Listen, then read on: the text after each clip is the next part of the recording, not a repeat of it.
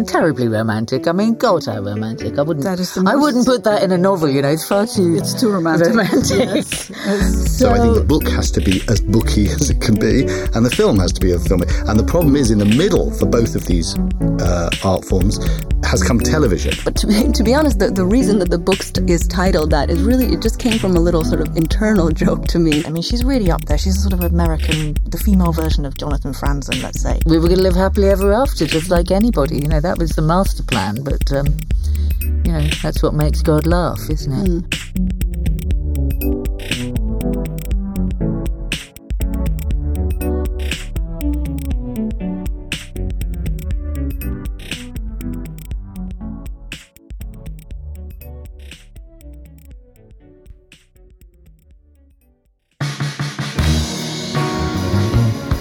Welcome to the Love Reading Podcast.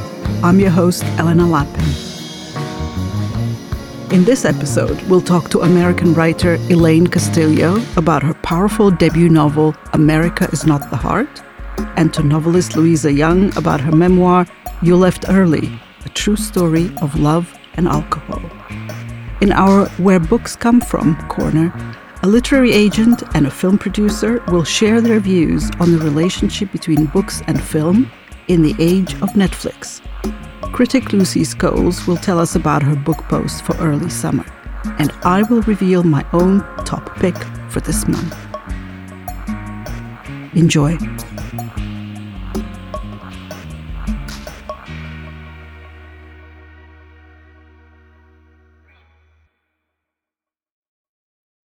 Hi, Love Reading. I'm Elaine Castillo, and this is an excerpt from America is Not the Heart. So you're a girl, and you're poor, but at least you're light skinned. That'll save you. You're the second eldest child and the second eldest daughter of a family of six children, and your parents are subsistence farmers. You sell fruit and beans by the side of the road. That is, until your father manages to get a job working as a clerk for the American military in Guam, where he acquires a mistress and regularly sends money back to the family, the latter gesture absolving the first. He returns every three years for a visit, which is why you and nearly all of your siblings are three, six, or nine years apart in age. On those rare visits, you treat him with a rudeness out of loyalty to your mother, who neither thanks nor acknowledges your efforts or, for that matter, your existence. Eczema ridden you at eight, hungry adolescent you at 12, all your early, ragged versions. When you're old enough to know better, but not old enough to actually stop talking back to him, your father will remind you, usually by throwing a chair at your head, that the only reason you're able to attend nursing school is because of his army dollars. It's your first introduction to debt, to utang na loob, the long drawn out torch song of filial loyalty. But when it comes to genres, you prefer a heist. Take the money and run.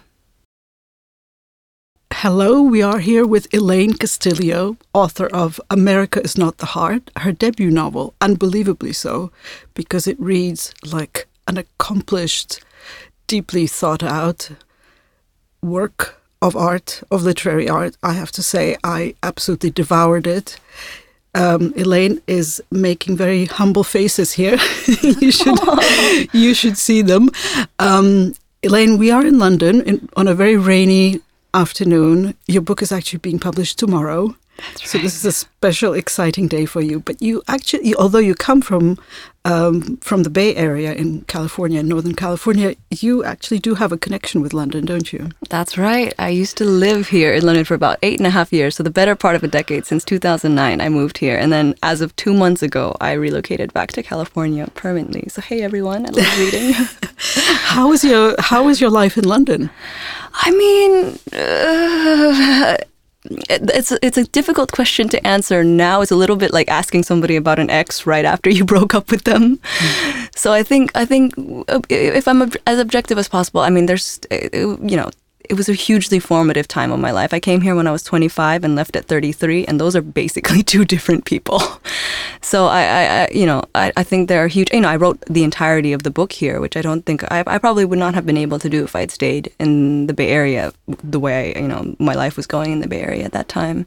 So it's still a place that I have a lot of affection for, and obviously I have people that I really love here. So I'm sure it's a place that's going to stay. It's very in- interesting to hear that you wrote the majority of the book here Yeah. um, away from your home in America and also away from um, your other roots. Yeah, yeah. Um, what was it like having that distance? Because the book is full of themes to do with migration, immigration, emigration, speaking different languages. Mm-hmm. Did that distance help you? I mean, I think it must have. I, I think I'm probably just living the cliche that most writers live. The minute you have some sort of geographical distance from the place that you grew up in, suddenly you find yourself writing about it. I mean, I was definitely concerned with the distance that I was going to romanticize it and I had I really did not want to fetishize the Bay Area or the night or the or the Philippines for that matter so I was quite I mean I'm generally a pretty unsentimental person anyway so I was really I was I was hoping to be able to to capture the kind of textural kind of granular details that I grew up with but for sure living in London helped in a way for me to understand from a completely different angle my parents' own immigration experiences because living in in England was the first time I was an immigrant, for the first time I you know had to apply for visas and and, and sort of face border control in that in that sort of really embodied way. So yeah, no. So the immigrant experience of um, most of the characters in your novel is not necessarily your own, but it's an experience you have lived with all your life, and your novel is populated by so many characters um, who are who all have stories to tell, and these are stories. There are stories they tell, and there are stories they hide, and there are stories um, they share, and there are stories that you only discover by listening more or less to their inner monologues. Um, your the main character, I would say, in the novel is uh, a woman called Hero. Um, what is her actual full name? Her, her full name is Hieronima de Vera, which is actually also the name of a cousin of hers, and it's also a name that's been floating around in that family. But it's the n- cousin that she moves in with, or the younger cousin that she becomes, in a sense, the babysitter of. Who gives her this nickname Hero? Principally because sh it's also her Hieronima is also the cousin's name, so she's like, "You have a different name. I'm Ronnie. You can't have that name." So How would you describe their relationship? well, in a sense, it's a little bit. I mean, for me growing up, I, I autobiographically, I share more details with Ronnie than any character in the book, in that we both sort of are first gen American, sort of Filipino American kids, and we grew up kind of with this large diaspora around us. So for me growing up, I just had a lot of sort of older cousins and older sort of sort of people around me that were also sort of babysitters, but also kind of icons or role models.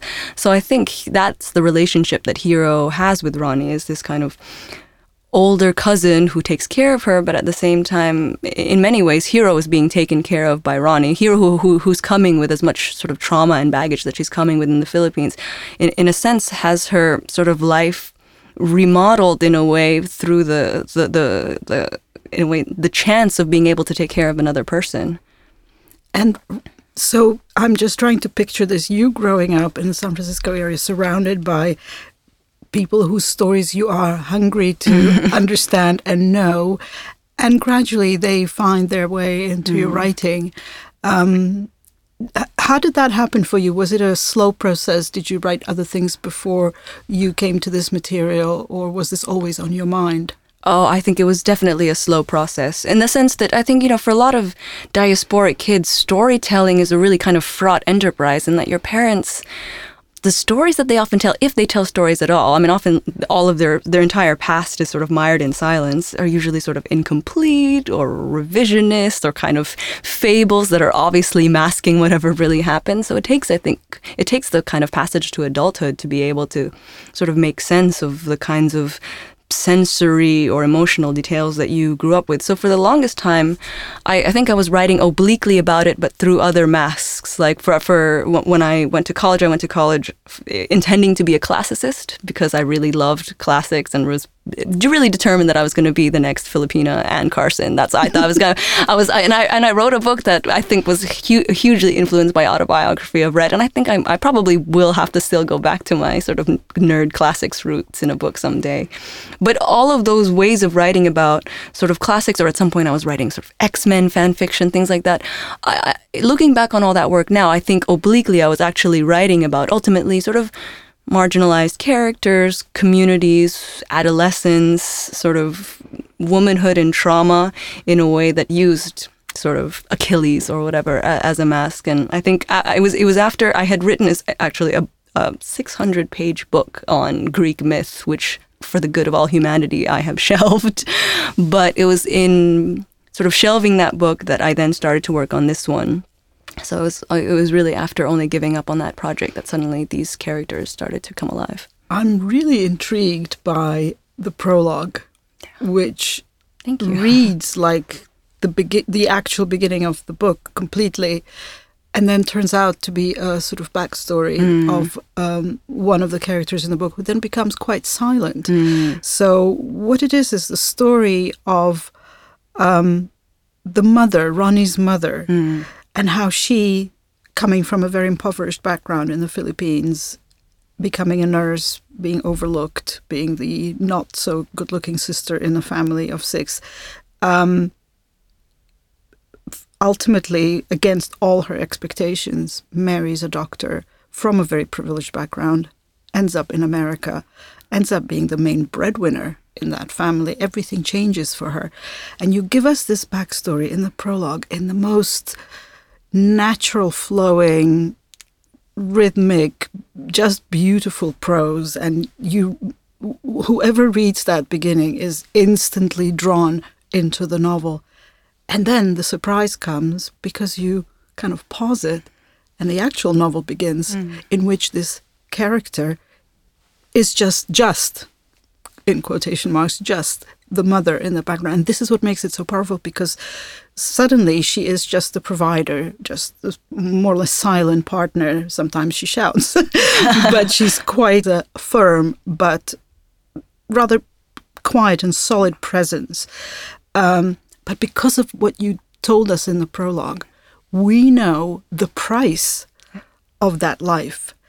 And by giving us that introduction to her life in a very unassuming but really powerful and strong way and and just beautifully told way you have done i think for immigrant literature what many writers try to do and aspire to do which is to tell the untold story um, so i really have to tell you i'm just very excited about this book um, Thank you. um, and and uh, Ronnie's father, Hero's uncle, is a fascinating character.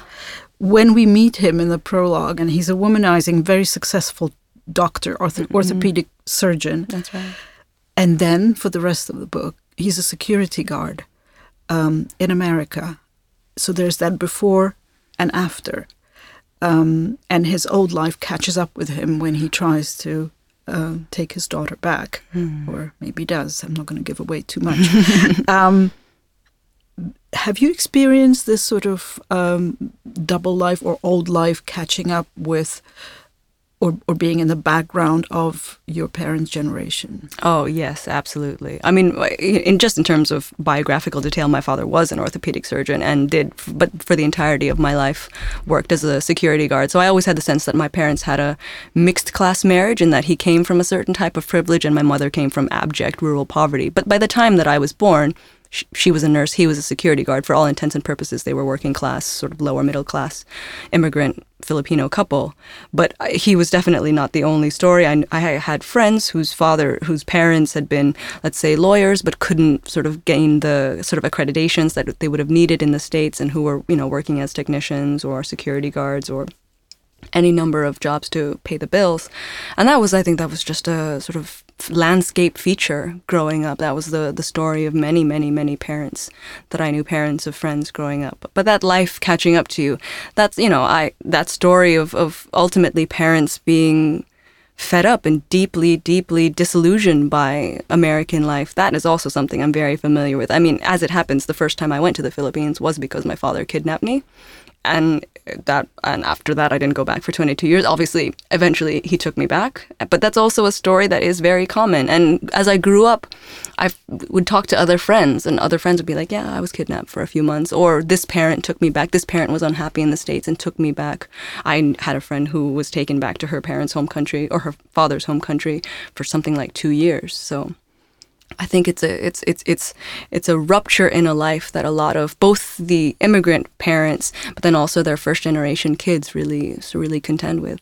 Originally, the title is a sort of riff on a kind of seminal text by a Filipino writer, Carlos Bulosan, who wrote this book called America is in the Heart, which for Filipino American kids is this kind of foundational text of Filipino American studies, ethnic studies. I always say it should be required reading for American history, period, but it covers sort of Filipino, largely Filipino, but also Mexican uh, and other migrant laborers in on the west coast of, of the uh, United States in the 30s and 40s rarely I didn't read it for I, it wasn't required reading for me in high school, so I think I found it in a library. But to be to be honest, the the reason that the book is titled that is really it just came from a little sort of internal joke to me. For me, whenever I heard people pronounce the word or the title, America is in the heart, particularly with a Filipino accent. To me, it always sounded like America isn't the heart. so it would just be a joke to me, my little like smirk to myself, just going, America isn't the heart. The kind of like adolescent sort of joke that you make to yourself. So I always thought that one day that I would probably have some sort of story or something titled that. But there's definitely a conversation with that book. And speaking of heart, there's a beautiful quote which I now can't find, but it's you know what it is about the father uh, at one point says the heart heals, mm. but hand injuries don't really. Mm. They're they take much longer, or they don't ever heal. Mm. Um, is this something your father said, or is this? It was actually something that I heard about. Well, the, I, I, was very sort of into all the kind of anatomical mm. nerdiness that if you have an orthopedic surgeon uh, who's especially retired and has nowhere to channel his sort of vast knowledge, then you sort of get nerdy about the mechanics of the body. But yeah, that was something that he told me about about the kind of fine mechanics of restoring a hand um, to it to its original state and how difficult that was. Whereas the heart as a muscle was actually quite hardy. I thought of one um, really uh, moving comparison. When Hero decides to become a doctor, her uncle asks her to read this. I think it's a French book mm, yeah, on the, anatomy. Yeah, that's right. And she focuses on this idea of you know having a, a um, um, what's the word false limb oh or, phantom limb that's right oh yeah. phantom limb exactly phantom limb um, which to me has always been a very yeah. fascinating concept. And in a way, in this book, every single character has a phantom limb. Yeah. It's that homeland that's gone. It's not there, but it is. And the pain associated with that loss, with the loss of that homeland, is permanently there, but the source of the pain is not visible to all.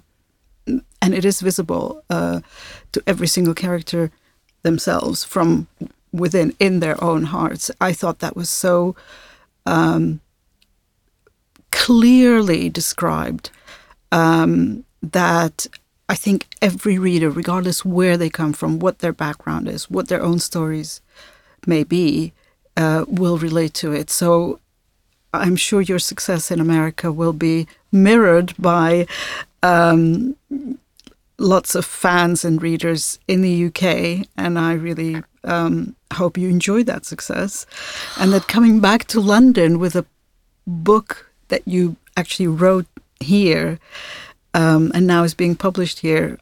I hope that's a nice feeling for you. Oh, it's, it's definitely a homecoming of a sort, for sure. It's very special to be here. And thank you for giving us this interesting conversation to oh, love reading. And um, we hope to hear more from you oh, and to thank you so much. It was a complete, complete pleasure. Thank you to everyone for listening.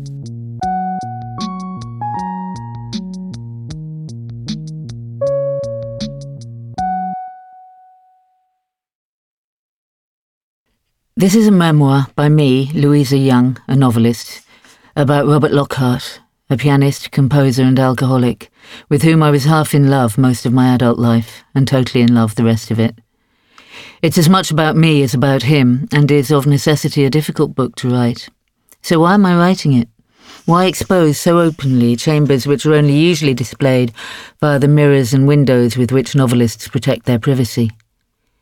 Because his life is a story worth telling because our love story, while idiosyncratic, is universal. Because alcoholism has such good taste in victims that the world is full of people half or totally in love with alcoholics charismatic, infuriating, adorable, repellent, self sabotaging, impossible alcoholics. And this is hard, lonely, baffling, and not talked about enough.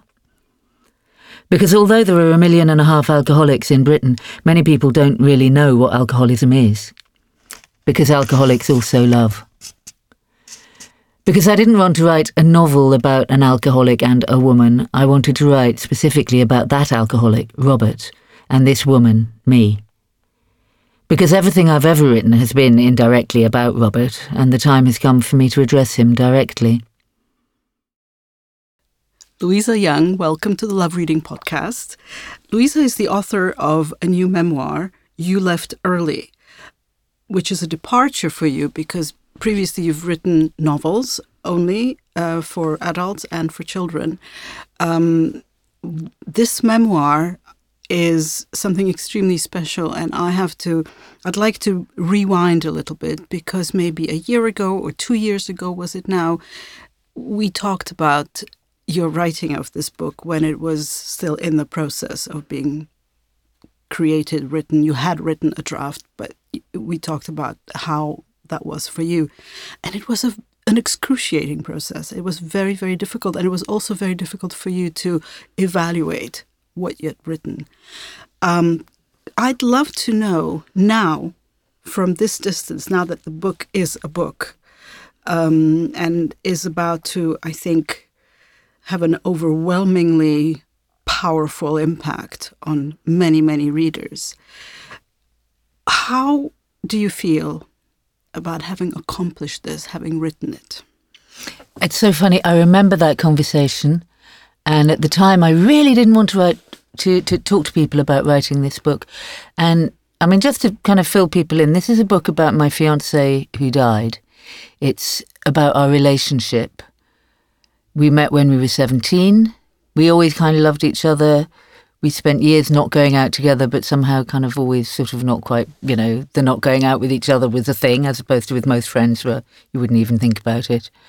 And we finally got together at the age of 42 after 20 years of, no, we're not going out together, we're just spending all our time together and sleeping together and thinking about each other all the time, that sort of thing. And obviously other relationships. But he was a, he was a drinker and he was an alcoholic and we got together you know another reason for not going out going out with him. So when we got together it was when he had realized as many alcoholics never do that this was going to kill him and he didn't want to die. So he acknowledged that he had to stop drinking. And because he'd done that and he was preparing to make that effort i said yeah okay in that case you know, I'll be the good woman whose love will help save you if that's what you want. And he said, Oh, thank God. Yes, please. And so that was our project. And it took him five years to sober up. And then he was sober, and that was, you know, amazing, a wonderful, I mean, also very complicated, as anyone who's been with somebody in recovery will know. It's still complex. That, um, but you know, we were on the same side. We were struggling towards the same lovely end. Unfortunately, uh, it didn't quite happen like that. Anyway, so when I was talking to you, putting together his papers from recovery with yeah. my diaries and notebooks and memories, and I'd always written about him since mm. we first met. I mean, literally, I've got like the diary entry of when mm. we first collided on the stairs mm. in Oxford in 1976. And these diary entries yeah. are in the book. Yeah, and so I, after he died, you just think you, that can't be it. You know, is that all there is? No. If you're a writer, that's not all there is. You have to do something else out of all that. Um, but you, so I, so you, I wrote. You would have been preparing for his death all your life. all his life, all, all life. Well, no, the plan was we were going to live happily ever after, just like anybody. You know, that was the master plan. But um, you know, that's what makes God laugh, isn't it? Mm. So when we talked before, we I'd been battling my way through all these things, you know, love letters from his teenage girlfriends, his father's vinyl collection, you know, all this stuff was mine now. And you know, when you write a book like this, you start out with a pile of emotion and a pile of stuff and piles of paper and words and experiences and everything, and that's here. And then, as you pointed out, you know, that's the pile of stuff. And right over the other side, possibly many miles and many months away, is a finished work of art. And I hadn't thought of it in those terms, and it was you that told me. And I thought, ah, okay.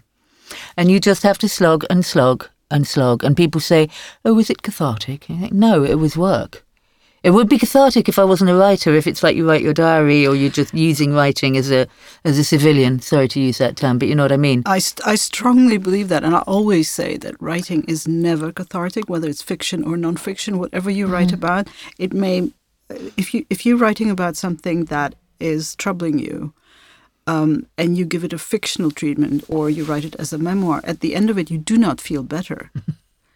You Um, feel slightly further along the path. you feel like you've maybe understood something that Yeah. you hadn't understood before, but it is not the same as therapy. No. It is never therapy. So I never, I, I've never looked at this book as um, therapeutic. Uh, Thank what you. I what I did see in it, uh, even then, and especially now that it's you know finished and transformed, it's a love story. It's one of the most beautiful, powerful, stunning love stories I've ever read. And that love is so painful, so complicated.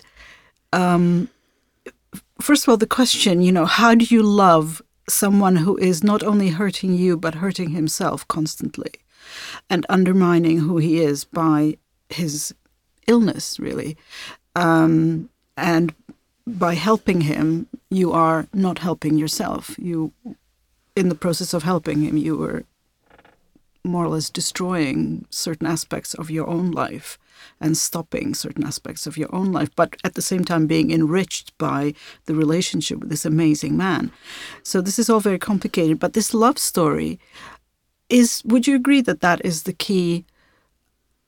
Yeah. Yeah, it Bit. is. It is. And it's a love story in a particular setting. Um, you know, all the all the best love stories are the ones where someone's trying to get in the way. Mm. You know, Romeo and Juliet, or or, or the the lovely definition of grand opera is when the tenor and the soprano want to shag and the bass won't let them. Mm. So in our case, the bass is alcoholism, if you like, and it's everybody who's read this book that I've talked to about it has said the thing is I was nervous about this because my father, my uncle, my brother, mm. my mother, my sister, my girlfriend when I was 18. It's not very far under the surface. You can throw a crisp in any direction, anywhere in Britain and certain other parts of the world, and you will hit somebody who's got an alcohol based tragedy either going on or having gone on in their life. And I'm not saying people need to not drink. Some people need to not drink. Other people probably could do with drinking a bit more. But we need to acknowledge what's going on. Mm. Your music, your own music, is Yeah. also something that's um, fascinating to me. That was something that Robert was very supportive of. Well, he sort of would have been, except I didn't really do it then. I mean, Robert was, you know, he was the great big concert grand in the middle of the room. You know, Robert's musical talent was, you know, considerable. And I, you know, I like singing. So he'd make me sing beautiful songs by Fauré and Duparc and stuff, and I'd sing them quite badly, and he'd accompany me beautifully and say, "That's that's marvelous, darling," in his Wigan accent, and I'd say, "Yeah, thanks." you know, kind of really not, but I love doing it.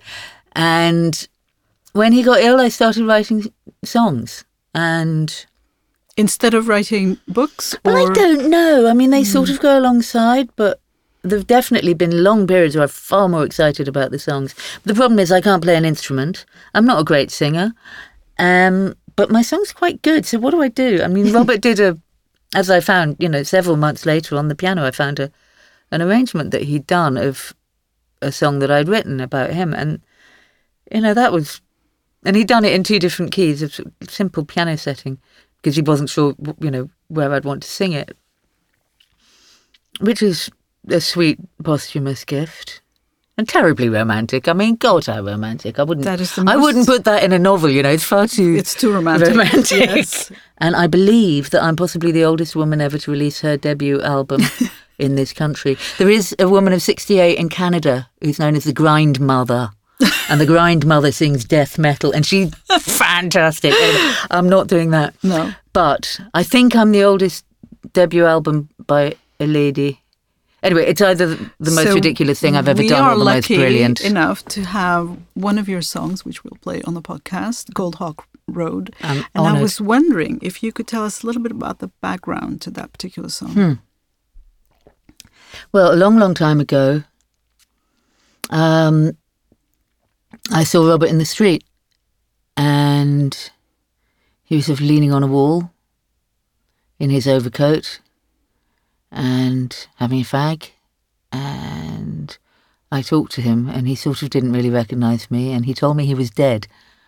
And I thought, no, you're not, you're drunk. And he was like, you know, go away. I don't want to be seen like this. And I'm like, oh, I don't want you to be like that. What's going on? You know, this was long time ago. Long time ago. We were maybe in our 30s, early 30s. Um, and, you know, a song can take a long time to, to finish. I mean, the songs aren't overtly about him. He, I haven't got his name in any of them. And they're quite, uh, you know, they're quite removed the way that art can be.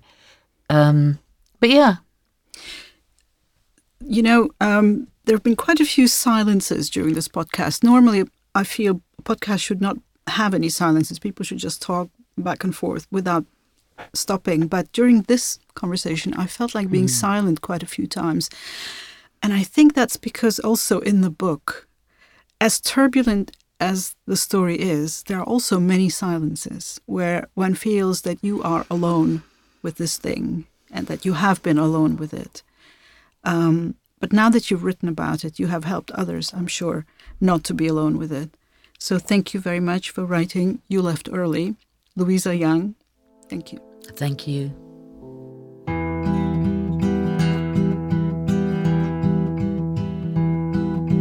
I saw you yesterday,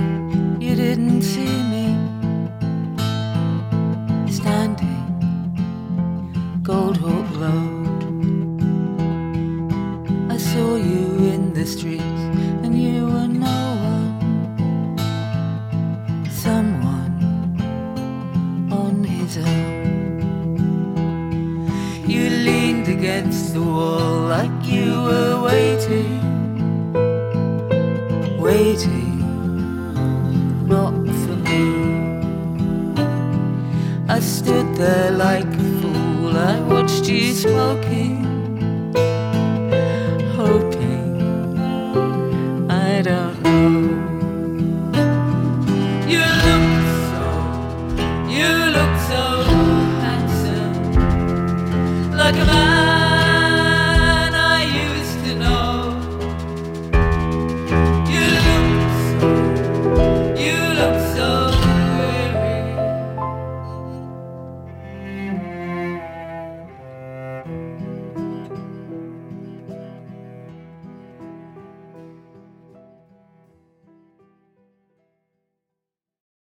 Uh, so I'm Jonny Geller, um, literary agent and chairman of Curtis Brown Literary Agency. I'm JJ Lousberg. I'm now an independent producer uh, based in the UK. I'm from the Netherlands. I've been in the film industry for 20 years. So the theme for our conversation actually was triggered by a tweet of Jonny's, uh, which resonated with me because it was exactly what I've been thinking for a long, long time. I don't remember exactly how you put it, but you said something along the lines of books these days have to compete with Netflix. So where did your tweet about it sort of originate? Well, I think it's partly because I'm in publishing. You're used to pitching books as this meets this, and it's always books meets books. And actually, I was like you, talking more about Netflix uh, television shows than I was about books, which is not good for a literary agent. So it made me think a little bit deeper about why is it. And I think there's a number of reasons why Netflix uh, has taken over the conversation, and that's because Netflix uh, provides this sort of security of, of, of content that you you trust it because you've had good experiences with it, and it's a range of experiences. You can have a very complex uh, television show with a bog standard action show. You can have a whole range, which of course is what books should do. But I was finding that in book publishing, certainly in the UK, it's been contracting and uh, becoming very genre driven and becoming quite uh, less adventurous. So I was looking around at the other forms, art forms, as I often do, and I was thinking, wow, you know, there's Hamilton sitting in the middle of musical theatre like a bomb has exploded. And I think, you know, that is a huge change. We haven't had that really in books. And I was and that's what I'm looking for. And then I was thinking, well, also in television, you've got all these distribution channels that are opening out. And the more distribution channels you have, the more chance you've got of risk taking. And we are still confined to the five big publishers and the one really book selling retail chain and Amazon. And obviously, there are supermarkets and independents, which are important, but they don't necessarily take the risks we want. So I saw in Netflix um, a variety and a challenge and a risk that I hadn't seen in my own business. And that's what I wanted to sort of think about. JJ, you've been working in film um, most of your adult life. Yeah. and um, books to film, the relationship between books and film is something that you are very, very uh, familiar with. Um, how has that changed, uh, would you say, over the years? Are you looking for, when you look for material now in books to turn into film, um, what are you looking for? What do you think is missing and what do you think should be there? content just has to stand out even more than it used to do, and the patience levels perhaps are are, are, slightly shorter. It seems so. There's this well-known conversation that Netflix talks about, and the executives there is that those first few minutes are so essential in terms of grabbing you, and the way things are trailered do you know give a sense of a world creation or a type of storytelling that you may connect with or not but apparently the users, and this is the data that none of us, uh, you know, have true access to, but we would love to have. uh, Decisions are taken in those first three to five minutes, to the extent to which they, you know, viewers are going to continue watching this. And I think perhaps that's where literary works are starting to adapt their um, uh, their, their introduction to the characters and the stories, and where these worlds are starting to converge. But th- This happened with Amazon, of course, because they had data about when people stopped reading their Kindles. So there was even a discussion about what royalty to give uh, based on the length of, uh, you know, of, of the reader's enjoyment of the book or not enjoyment. So all that data is there, but it's not with the people who are actually producing either the publishers or the producers. So a lot of the people who traditionally were the gatekeepers, the the tastemakers, the decision makers, are out of the data loop, and the distributors have that. So Netflix and Amazon, and that's the challenge: is how do we predict what people want to see or read in a year's time when we're not analyzing as specifically, you know, in, a, as- in such a detailed fashion. What would you say makes a book completely unfilmable or likely to produce a very bad film? Well, I think the, the the recent, and maybe not so recent examples of unfilmable books that turned out very well have just completely warped all of our perceptions to, to what extent that, that that actually still exists. If a book has appeal, then potentially anything that you would adapt could still have that same appeal. I think one of the biggest examples perhaps is uh, is Ang Lee. Um, who adapted something that none of us thought would be doable on, on film. So I've seen other examples where that was the case. So I, I think we are now starting to open up, as producers, we're starting at least to open up our mind to thinking it's more important that it stands out than if it's adaptable or not. We're going to have to find technically the solutions to do it and the ways of storytelling. If a story works, then an adaptation should Totally work. agree. So again, back to your tweets, Jonny. You you very often tweet uh, very interesting ideas about um, advice, basically, to writers how what what to think, what to feel when you go about writing your books, and those ideas are very unusual. Actually, you are always telling them things like take your time, um, test each idea. Um, in its entirety and properly, you know, be genuine and real about it. Don't rush it. Um, is is this the kind of thing that you're encountering now that writers are following um, too many uh, established patterns, and you are suggesting no, just be free, just as writers are in, say, Netflix series? Well, it's quite complex because in some ways people write because they want to be published. If you want to be published, you're going to have to obey some rules. Um, and obviously, what we used to call literary fiction sort of doesn't really exist anymore. But it was that bit where the people who are breaking rules and not in genre sit. And now that that world is really reduced. And what's happened is all the publishers are, are rushing for the middle, something that's accessible, might make you feel something at the end, and you'll learn something on the way. Now, those books are great, and I've sold a few and I love them. But actually, when you're thinking about what makes a unique book that is uniquely British, that could translate all around the world, it's probably not going to fit into that quite so neatly. So for me, a film has to be, uh, if I'm going to pay my money to go to the cinema, I want it to be as filmy as it can possibly be. And if I read a book, I don't want a book that I could easily watch on television but better. So I think the book has to be as booky as it can be, and the film has to be a filmy. And the problem is, in the middle for both of these uh, art forms has come television. Yeah.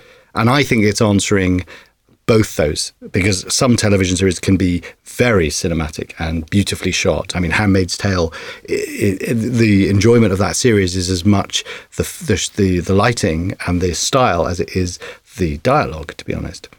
And then you look at something like uh, why is it that in cinema there are so few chamber pieces, so few dramas, so few rom coms anymore? It's all franchise or thrillers or very specific uh, to to different big markets. So for books, I feel you've got freedom. There's, there isn't the cost. You, all you've got is your imagination. So what I'm trying to encourage is that people take risks, but they do it with some skill and authority and knowledge, and they just don't bore the reader because there's no time for boring uh, for boredom. Exactly. I found that that thread was in very many of your tweets. Don't Hmm. bore the reader as you wouldn't dare bore uh, a film. You can get away with it in film. I mean, you'll know this better than me, Jenny. But you know, the idea that you can something beautiful with beautiful people in, you can spend a little bit longer. But in a book, you just want to say, "Get on with it." this uh, conversation actually will appear in a part of our podcast called Where Books Come From. Um, we're very interested in the whole idea of how books are generated, how people are drawn to them in their professional life. So, um, actually, I would be interested in hearing. I know that you started out as an actor before you became a literary agent. So, that transition from being an actor to being an agent, uh, I'd love to hear about.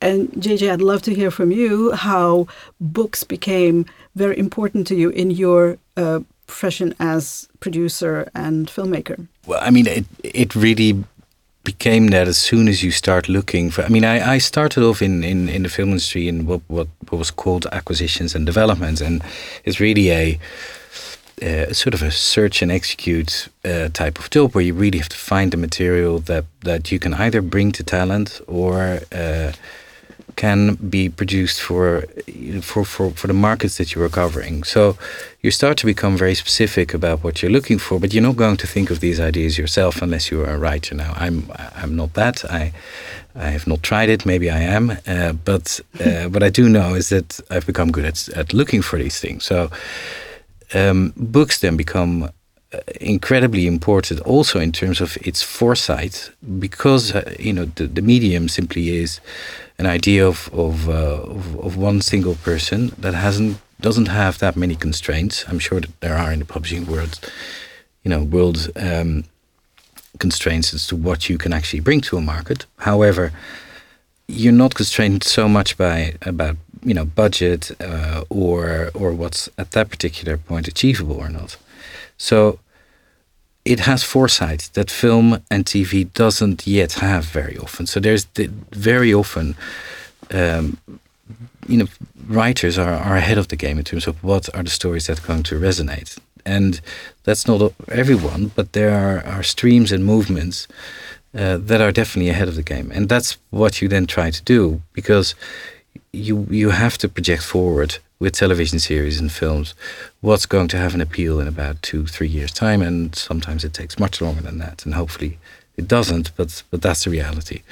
So uh, that becomes uh, incredibly important to just look at what the trends are what what are writers what are the stories that are starting to resonate and what will still resonate in uh, in that that amount of time from from here And how did How did I do it? I don't did know. you do it? How did you go from acting failure. to being an agent? Uh, Through failure as an yes, actor. uh, I think so. I sort of fell in love with acting because I was just getting a lot of parts, and then I thought, well, I was went to university near Stratford, so I dreamt of being in the RSC, and I thought well, this is easy.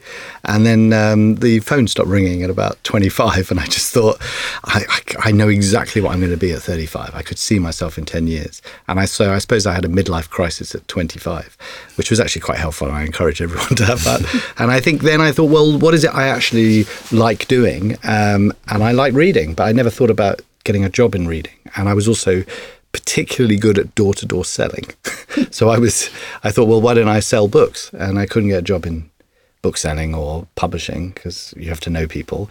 And uh, strangely, I got a job as a, an assistant in the agency I'm still there at. Um, but for me, uh, the acting, I don't regret it because in a way, I was performing anyway. It was a different world. You know, in 1990s British publishing, it was quite still rarefied. You know, supermarkets had only just begun to sell books, and it was all still a bit who you knew and quite snobby. And and I I think I just took it on as a part, thinking I'm a fake, uh, you know, in this world.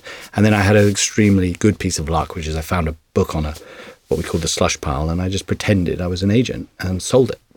And then you know it was by the end of the week, this guy had got five hundred thousand pounds for his novel, and it was I didn't know what I was doing. Can you reveal who it was? Yes, a guy called Martin Bedford. It was my first ever uh, sale. And, and what happened was he was working for the Bradford and Telegraph Argus uh, on a very low amount of money. And he had this brilliant idea. I remember reading the book. It was called Acts of Revision. And it was about a guy who takes revenge on his school teachers. And so each chapter, he, he finds his old school reports, and each chapter was a different chapter head, uh, like geography, maths, history. And you realize you're in this psychotic guy's brain, but it's quite funny and it's quite thrilling, and it was it was different.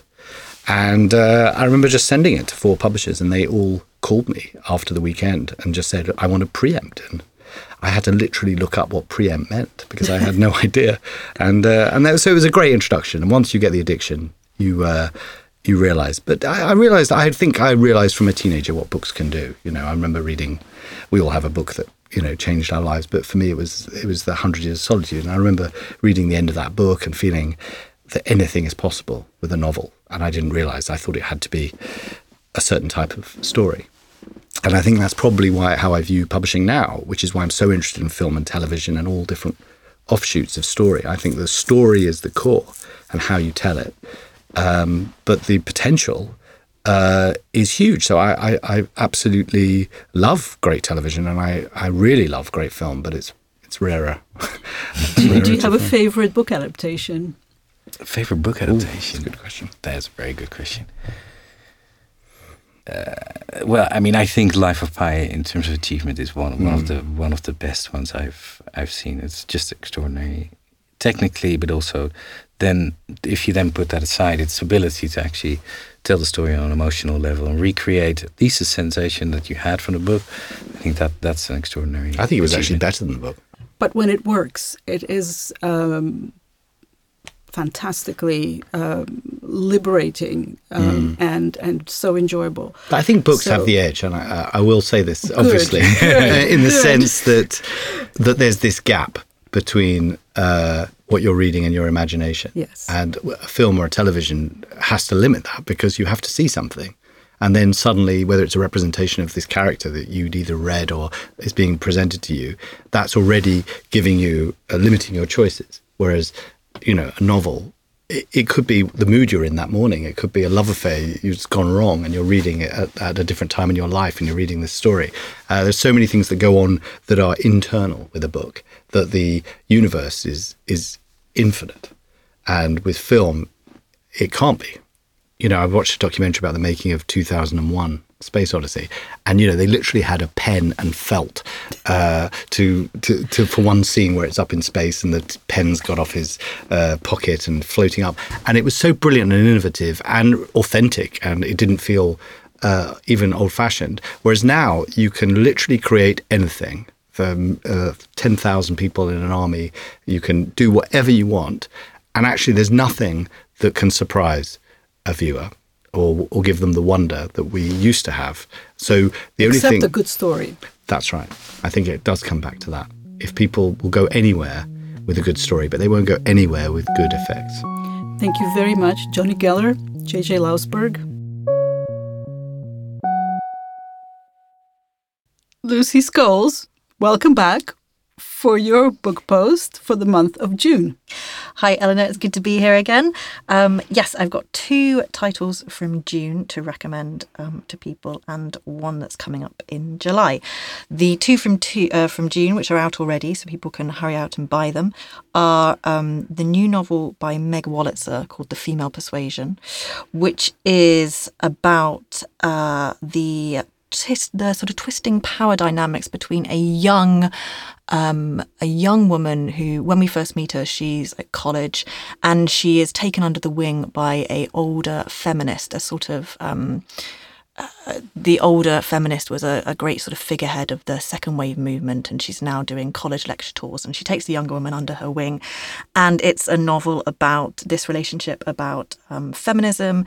And Meg Wolitzer is just such a wonderful writer. I mean, she's really up there. She's a sort of American, the female version of Jonathan Franzen, let's say. Um, and I think readers in this country have started to notice her. There, there are this novel and her recent one.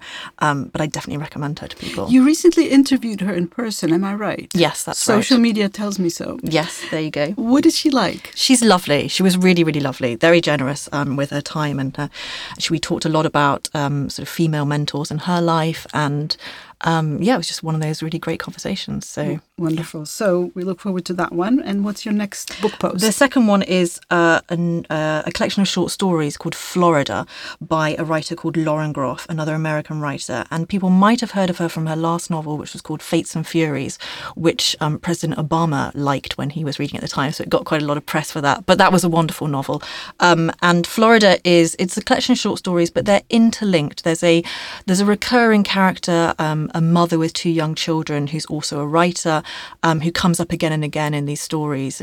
And they're all about Florida, which is where Groff herself lives. And it's a sort of wonderful, know, it evokes uh, that particularly sort of Florida landscape, the swamps and the kind of heat and this kind of odd history that the that the, the state has. Um, and Does it feel humid? Very humid. And it's got a sense of the sort of gothic entwined in that. And some of the stories as well are set out of the state, so where characters travel. Um, and actually, one of my favourites, I think, in the whole collection was one that's set in the in France, where the writer um, character I mentioned before, she takes her two children um, to France for a holiday, and they're in a very cold uh, seaside town in the height of summer, which is very different to the, the state they've come from, Florida. Um, and I thought that was wonderful as well. I can't recommend so not it. a Disneyland, Florida. Definitely not Disneyland, Florida. Definitely a different take on it from that. It's full of kind of um, yeah snakes and alligators and. Mm. Yeah, kind of uh, creepy crawlies, but in a in a good way. Um, and the, the third book I want to mention is um, My Year of Rest and Relaxation, which is the new novel coming from the uh, another American writer called Ottessa Moshfegh. And this is out at the beginning of July, so readers will be able to buy it then. Um, Moshfegh became uh, sort of uh, sort of rose to prominence after her last novel, Eileen was shortlisted for the Man Booker Prize. Yes. I think it was shortlisted. Um, it's definitely longlisted. I think it was shortlisted. And um, she is a sort of, she's such a hard writer to sort of talk about because she's very fearless. She writes about the body and the sort of inner life of her young female protagonist with such a sort of I don't know, such a clarity um, and a kind of a fearlessness, I think, which is quite rare to find. Um, and this new novel is about a 24 year old uh, girl who is, uh, both her parents have died. Um, she has a certain amount of money that she can sort of uh, afford to live off. She decides that the world is too much for her and she wants to go to sleep for a whole year. And so she enters this sort of rabbit hole of prescription induced sleep, which is a sort of, it's a strange take on, I suppose, a sort of body horror like story, mm. but it's all about about her kind of. is know, it an actual sleep or? Well, yes. I mean, she is sleeping. She mm. she sort of wakes up for small portions, and walks downstairs. She lives in a New York apartment. She walks downstairs to the bodega to get some coffee. Um, she's got a friendship, well, a very odd friendship with um, a, a sort of a, a, college friend, and um, which is uh, not particularly healthy. And sort of, you know, in these waking hours, she will spend a bit of time with her, but she starts doing strange things in her sleep because the sleep is obviously medicated. And so she wakes up and she realizes that she's um, booked massages or done odd things. And then, and it, it's in her sleep? In her sleep, oh. yes. And so then she has to sort of contend with that when she wakes mm. up. But she sleeps more and more and she takes more and more drugs. And it's sort of, uh, it's a very creepy, odd book, deliciously creepy. I so think. being awake and being asleep kind of merge to a certain extent, I don't really want to give it. It's a hard one to talk too much about. I don't want to give too much away. Okay. Um, but I, I think if if um, if readers liked Eileen, then I think they're definitely going to like this as well. And that is your book post for June Yeah, and beginning of July. and beginning of July. Um, thank you very much. And My pleasure. I will now surprise you Oh, because I will reveal my personal book pick um, for June as well. okay, Um, and this is a new thing that we'll be doing on the Love Reading podcast. great. I'll be um, sharing with listeners my own personal favorite of this month. So, in contrast to your list, I have a male author. Ah, I read so few men. His name is Gaël Faye. Um, he is a, a French author, but originally from Burundi in Africa. The novel is called Small Country. Um, by the way, Gaël Faye is also a French rapper, and there's also a song by him called Petit Pays, Small Country, but they are not exactly connected, um, although deep down I think they are. Small Country is a breathtakingly powerful and beautiful story of a childhood in Burundi set in 1992, where a 10 year old boy who's living in paradise um, with his family, well to do family and sister, and everything is wonderful. He has lots of adventures, kind of Tom Sawyer like adventures with his friends. and then everything changes because of the war and because of genocide, which seems to be very far away. But the Rwanda genocide catches up with this family.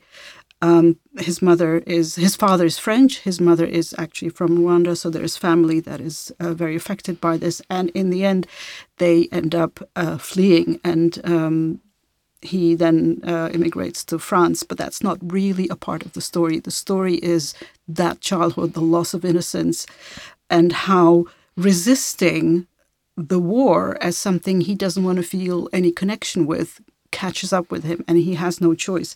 Um, I just want to read one little sentence from this book. Um, war always takes it upon itself, unsolicited, to find us an enemy. I wanted to remain neutral, but I couldn't. I was born with this story. It ran in my blood. I belonged to it.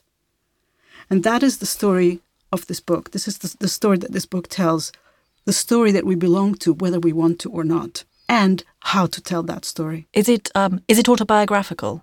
He said, when I spoke to him, that it's not really, but it is set in a reality that he knows very, very well, being of mixed race uh, parentage himself. Yeah.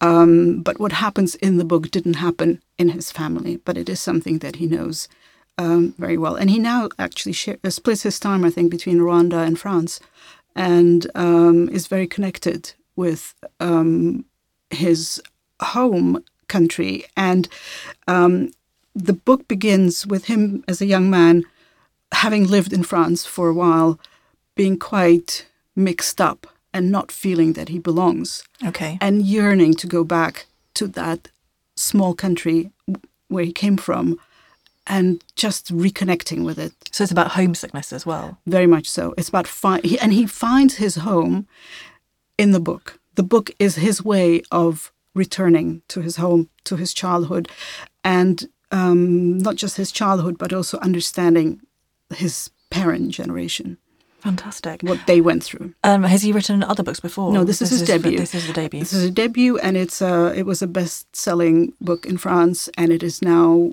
uh, being published all over the world, translated into thirty languages, I believe. Um, I would really love um, a lot of readers to, you know, find their way to reading this because it's a very powerful, unique, and crystal clear way of telling that story of childhood, war, homesickness, and migration. Sounds great. And I actually um, um, was lucky enough to meet up with this author when he visited London recently, and we had a little chat. gahugu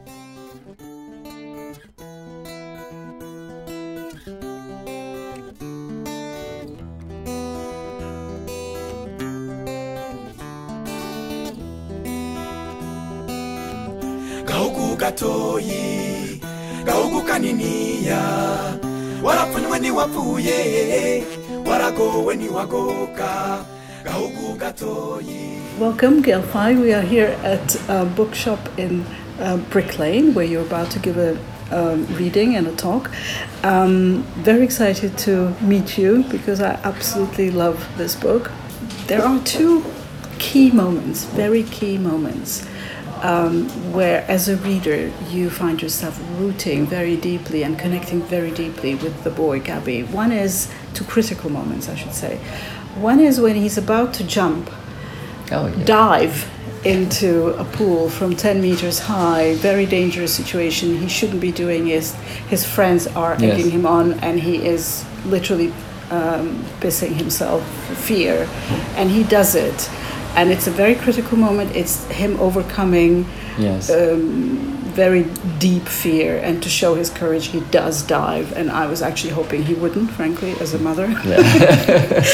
um, and then the other um, critical moment um, when one is cheering him on and rooting for him not to do something Yeah. is uh, when he ends up uh, killing a man. yes. Um, how w- would you say that those two moments define his life in that entire period and, and that whole experience?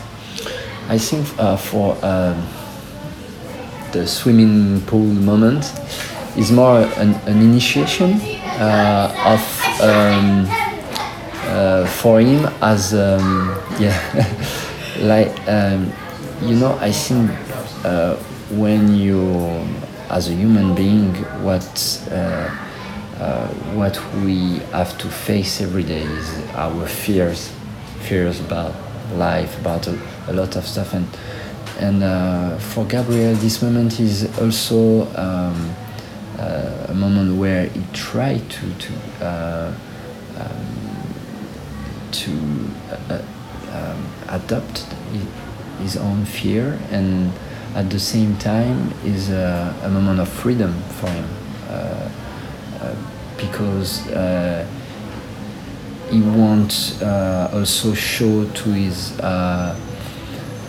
uh, to his friend Gino that that he, can be he can be as valuable than Francis. And for the the second moment um, when he killed uh, this guy, uh, this is the same. Is the fear. Fear because he didn't want uh, his family killed. Uh, those uh, boys try to um, to make him understand that if he do not kill this man, uh, they, they will come and kill his own family. So it is also fear and also uh, this moment where uh, you can say that during a war uh, there is no escape. You, you have to, to face with the violence, even if you want to stay an innocent. Uh, during all the, the novel, um, Gabriel tried to to keep his innocence, to keep his childhood, and at this moment is impossible. It's over. Yeah, it's over. Reality Yeah. really uh, becomes Yeah. completely present. Yeah. Um, I've been listening to a lot of your music Thank after you. reading the book, um, and I found uh, that there's a, there are many different influences in your music. Yes. Um, and I was wondering, are there also many different influences in your writing, literary influences? Yeah, I'm very influenced by um, by music, by songs, um, because uh, I'm a huge fan of Jacques Brel, of, uh, of um, Léo Ferré. I mean, people. Um, oh, you in, English? I, I don't know what you say, but in, in French you say les, uh, la chanson à texte, like uh, like uh, songs with Yeah. text. And uh, at the same time, um, my influence come from uh, Caribbeans, um, poets like um, Dany Laferrière, Aimé Césaire, um, or René Depestre. And I, I, I had a, when I was kid, I, uh, I, I, I, read a lot of uh, Caribbean um, literature and poems. So, and also French literature, um, like Céline or Victor Hugo. So I mixed this with my my knowledge of rap, Mm-hmm. and I think, uh, yeah, um, I've got um, in my writing.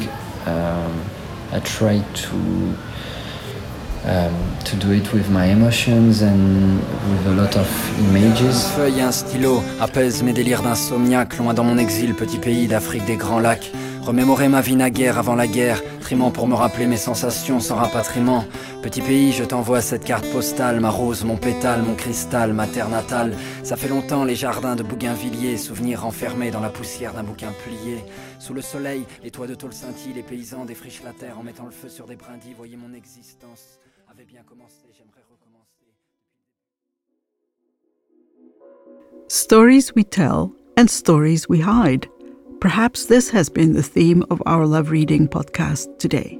Our guests were Elaine Castillo, Louisa Young, Jonny Geller, J.J. Lousberg, Lucy Scholes, and Gaël Faye. This episode of the Love Reading podcast was produced by Alex Raymond, with original music composed by Alex Raymond. We also featured the song Goldhawk Road by Birds of Britain. Birds of Britain is Louisa Young and Alex Mackenzie. Follow us on Twitter and Instagram. Email us on podcast at lovereading.co.uk. We would love to hear your thoughts. I'm Elena Lappin. Thank you for listening. Please join us again next month.